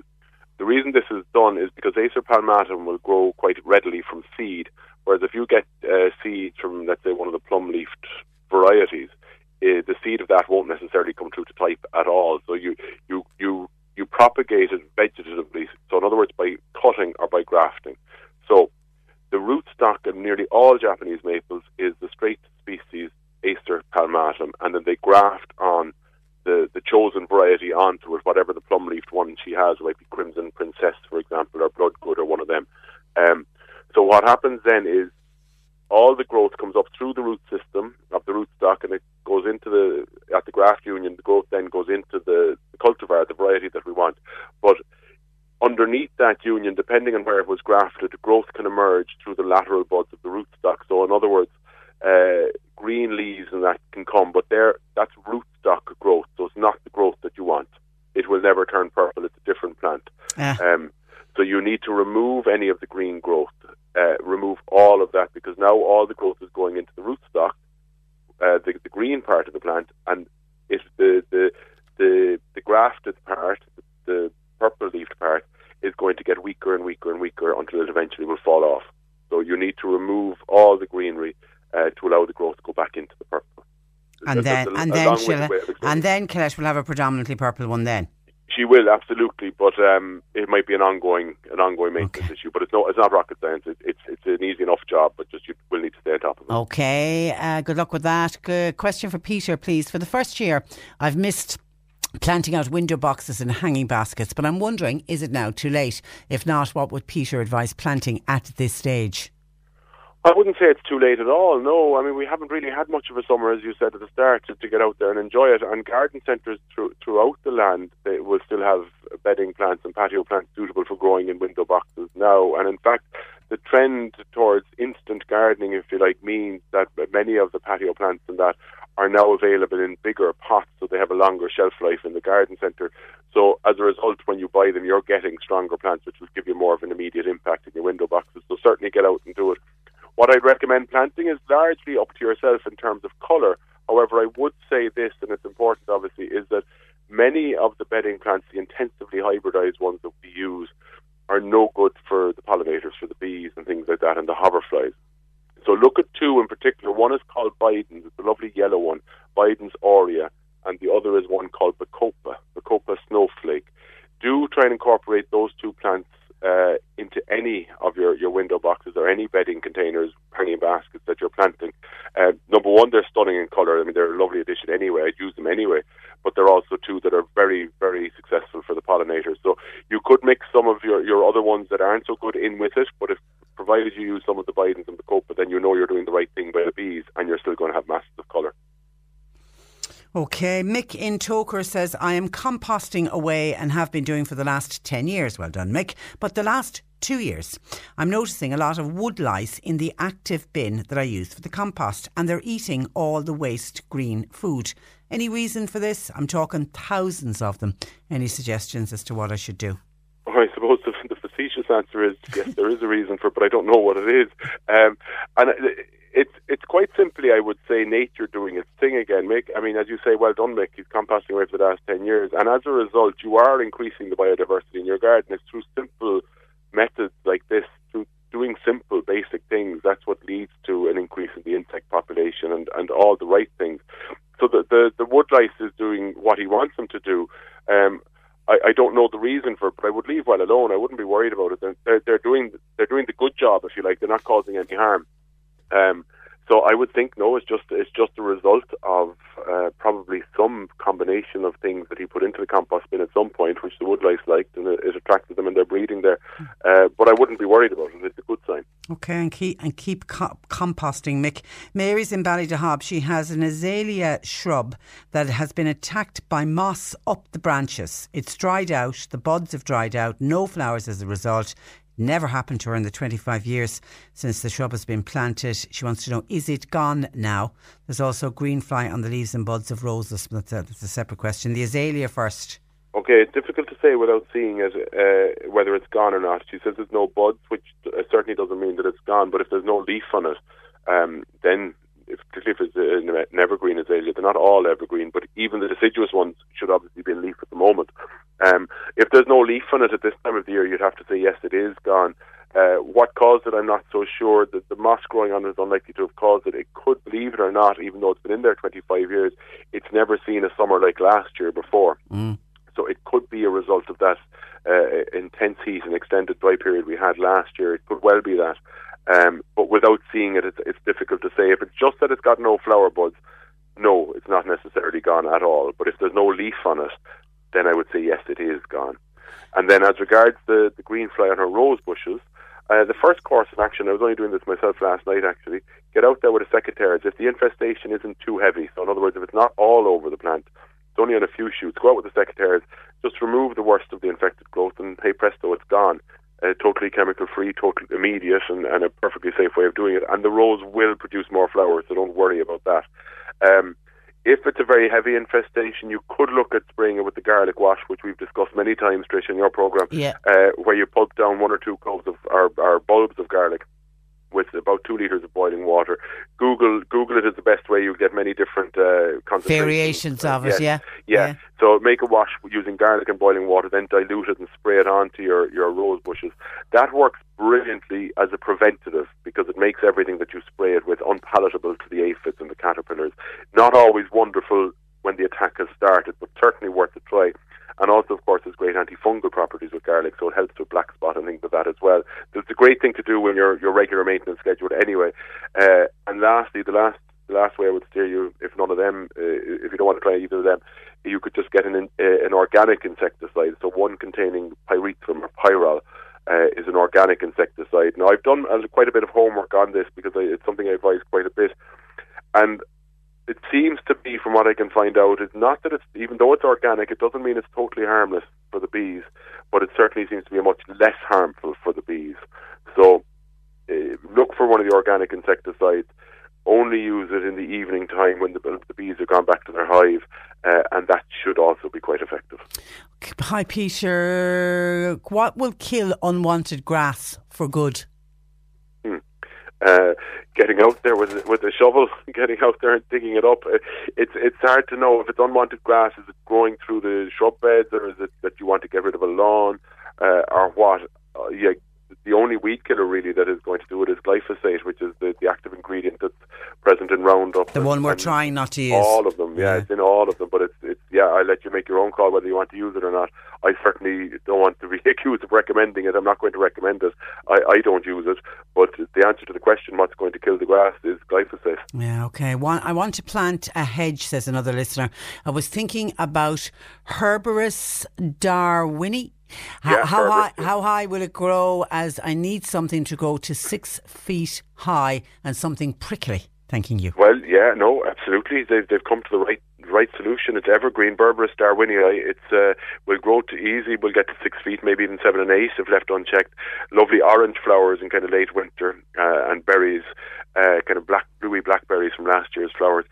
Very prickly, evergreen, dense dense hedge. Nobody will walk through it. Um, the only thing that I'd have to say about it is it's relatively slow. Now, I wouldn't let that stop you. It just means you will be waiting for it uh, to come together as a hedge. Or if you, you like all of them, you can get them uh, at a mature size, but you'll pay for it. So the the advantage of something being slow growing is that it's low maintenance. It's not going to once it gets to six feet, it's not going to get out of hand like laurel would or something like that. Um, but the advantage of the, the disadvantage of something slow growing is obviously it takes time, and therefore if you buy it mature, it's going to be more expensive. Hi, Peter. Can I cut back Mexican orange blossom now? It's not flowered. Okay, well, the, the, I would say yes, you can because the advice of Mexican orange blossom, gorgeous plant, Trish, uh, Choisya ternata, really lovely plant, scented white flowers, or should have in this case scented white flowers, but it should be finished or finishing around now, uh, and that is the time that I would, would cut it back just after the flowers are gone from it. So if it hasn't flowered this year, then yes, cut it back. Um, uh, she doesn't say, or the caller doesn't say whether it's flowered in previous years or not. Uh, if it hasn't, or if it has, if rather if it has and it just hasn't flowered this year, I would give it a shot of the Nature Safe or something that uh, some good organic plant food to, to promote flowers for next year when uh, just after you've cut it back. Hi, what can I feed strawberry plants with? Says a regular listener. Again, I would go with that Nature Safe, which I was just recommending to promote flowers. It's a good one because it promotes flowers and fruit. It's a totally plant-based plant food, which means there's no animal product in it. And when you- when you're when you're in my game, Trish, you have to become more and more aware of of um, vegans, and they're not more aware of vegans. I mean, I don't mean to sound patronising about it, but uh, there so many people are more and more. It has become more concerned about- popular. Yeah, Yeah. But, um, but more people are so concerned about the what they eat. I'm, I'm, for example, I'm severely celiac, so I have to be incredibly careful about what I eat and what's in the, the food that I'm eating. And and um, vegans would be very, very serious about what's in their food. So if you're growing strawberries, uh, it's good to know that the plant food doesn't have any animal byproducts in it. Okay. So the Nature Safe is purely a plant-based one, so it's, it's vegan friendly, if you like. Um, and it's it's a, an incredibly good organic plant feed. So I I'd use that on all my fruit and veg. You can get that in a, to the best of my knowledge, you can get that in a granule. Well, I know you can in a granule as well as a liquid. Okay, and I love to see people growing fruit and veg. Here's Jim near Bantry. Peas and beans seeds sown four weeks ago today. Why are they not above the ground by now? They should be. That- that- that- That's all I can say to that. Uh, at this time of year, June, you, you sowed them in May. It, it, it hasn't been a wonderful summer, but the temperatures have certainly been high enough for them to be germinating. Um, a couple of questions I would have more than answers, and one is the first question I would have is how, how deeply do they bury the seeds? It's only about a quarter to half an inch that you'd want to bury them down, or, or else start them off in pots and then plant them out. So maybe you put the seeds too deep, too much soil over them. The other thing, and it's possible, is maybe the seeds were, were, were dead. Maybe they, they, they were no longer alive. They might have dried out too much in storage. Um, I really can't say yes. I mean, th- he's right to be concerned because four weeks they should certainly be well over the ground by now. Okay, another listener says, uh, I bought a hydrangea. When do I plant from the pot? Watering well. When do I plant? When do I feed it? Okay, well, watering well is very important, particularly if it's growing in a pot. But hydrangeas like to be in a slightly damp soil anyway. They'll thrive best in a, in a moist, damp soil. So water is obviously important. When you're planting something from a pot, it doesn't matter whether it's a hydrangea or what it is. When you're planting it from a pot into the open ground, you can do that any of the 52 weeks of the year, uh, provided obviously the ground isn't waterlogged or frozen during the winter or anything like that. Uh, there's no root disturbance, you see, when you're taking something out of a pot. it's only the other way around when you need to be concerned. So you can't take something out of the ground except during the winter months. But when you're going from a pot, which is why nearly everything is grown in pots now in garden centres, so that people can plant whatever they want, whenever they want. Uh, so the answer to the question is plant it away now, plant it whenever you want, but do uh, do continue to be diligent with watering. Obviously, nature is going to take care of it a lot of the days at the moment, but when it's not, you have to assume that that pot or that plant is still in a pot, if you like, for the next few months, because the root system certainly won't be able to get its own water from the soil yet. So pre- pretend it's still in a pot uh, and keep watering it regularly, but you can plant it immediately. How to? Could Peter suggest how to make organic mix for potato blight? An organic mix. Well, the the copper sulfate or the blue stone, which is what was traditionally called, is the best preventative for for potato blight. If you're buying it in a garden centre, you'll found it uh, uh, labelled as copper mixture, and it comes in a white powder. I'm not a chemist, but I did speak to a chemist about this before, the, about the various different ways you can buy it, and it's it's so it's copper sulfate, and then you have copper sulfate. I think it's pentoxide. I could be getting the wrong term now, but the so when it's blue, I think it's already been mixed to, with water to a degree, um, or pentahydrate maybe it is. Anyway, um, if you're buying it in the garden centre as copper mixture, you mix it with water to make a solution 35 grams to one and a half litres of water. Make sure it's well dissolved and well mixed, and then you apply it to, to your potato plants. If you're buying it as bluestone, in a, a co-op store or an agricultural supplies, you'll have to check with who you're buying it from as to the correct concentration, the correct dilution rate, because it can vary in strength uh, depending on what formula or what formulation it's in. As I say, I'm not a chemist, but they'll they'll have that or they should have that information in the store where you're buying it. Okay, Jane and Mallow wants to know what's a good time to cut back holly. Uh, probably too late now for this year. You are too late for this year because the berries should have set in it already. So now, on saying that, if you cut back a holly at this time of the year, you're not going to really damage or kill the plant, but you will sacrifice any berries for the winter. So the right time to do it is kind of February, just after the berries are more or less gone and the birds may have taken the last of them. Um, but before the flowers have come, and people might be listening saying, I didn't know a berry or holly flowered, but it does, and it's actually got a most beautiful flower, but very, very small because, of course, if there were no flowers, there'd be no berries. Um, so the flowers happen earlier in the year, kind of around April time. So I would cut it March, April, so I would cut it in, in February just before the blooms. And I've been asked to mention that there is an open garden at Morris and Gertie O'Donoghue's in Carrignavar. It's happening next Sunday between 2 and uh, 6, and all are uh, welcome. What are you up to this week? And that is a fantastic, fantastic gardening. It's really one is of the it? best gardens you'll be lucky enough to see in Cork. It's a brilliant garden, and there's several open gardens this weekend. I know Tony Barry down in Carrigtwohill is open for the hospice as well. There's too many to mention. I've been asked to mention loads, of them, but there's lots of open gardens this weekend. And then on the 29th of June, there's a fabulous screening of a movie about Piet Oudolf, who's probably one of the most influential garden designers of the last 50 years, and that's happening in the Nano Nagle Centre in Cork City on the 29th of June. And this Saturday, on the 22nd of June, I'm taking myself down to the Karen Bridge Garden Centre at Blackwater, just outside Youghal. So it was formerly the Blackwater Garden Centre, which most of your listeners will have known it as. Uh, Karen Bridge Garden Centre are in there now. They've taken it over. And what they've done with the place, it's looking amazing, Trish. It really, really really is looking fantastic. I'll be down there this Saturday from 12 o'clock. I'll be talking about designing with plants. I'll be kind of sharing some tips about how to use elements like colour, texture and structure, how to how to work with them in the garden using plants. Um, that's this Saturday from 12 to I think about 1 or 2 I'll be there. Uh, so looking forward to that. That's the, what was the Blackwater Garden Centre in Youghal, just outside Youghal. Okay, enjoy, and we'll talk again next week. Thanks. Thanks for that. That's where I wrap it up for today. Thanks to John Paul McNamara for producing. Nick's with you for the afternoon. Talk to you tomorrow at 10. Nick Richards, weekday afternoons from 1. C103. We're live at the Marquee. Toto due on stage soon. Connor, how are you? I'm absolutely fantastic. You have a prediction for GAA fan. Cork to win, pulling up with about 20 minutes to go in the first half. Cork will win, and we'll go all the way to win the All Ireland. And do you think maybe uh, Toto may have a musical accompaniment? Well, it'll be the banks of my own lovely Lee, but there'll be plenty of water after the rains in Africa, so I think we'll be good. It'll all be fantastic. Why don't you join me weekday afternoons from C 103? Selling a little or a lot? Shopify helps you do your thing however you cha-ching. Shopify is the global commerce platform that helps you sell at every stage of your business. From the launch your online shop stage to the first real life store stage, all the way to the did we just hit a million orders stage.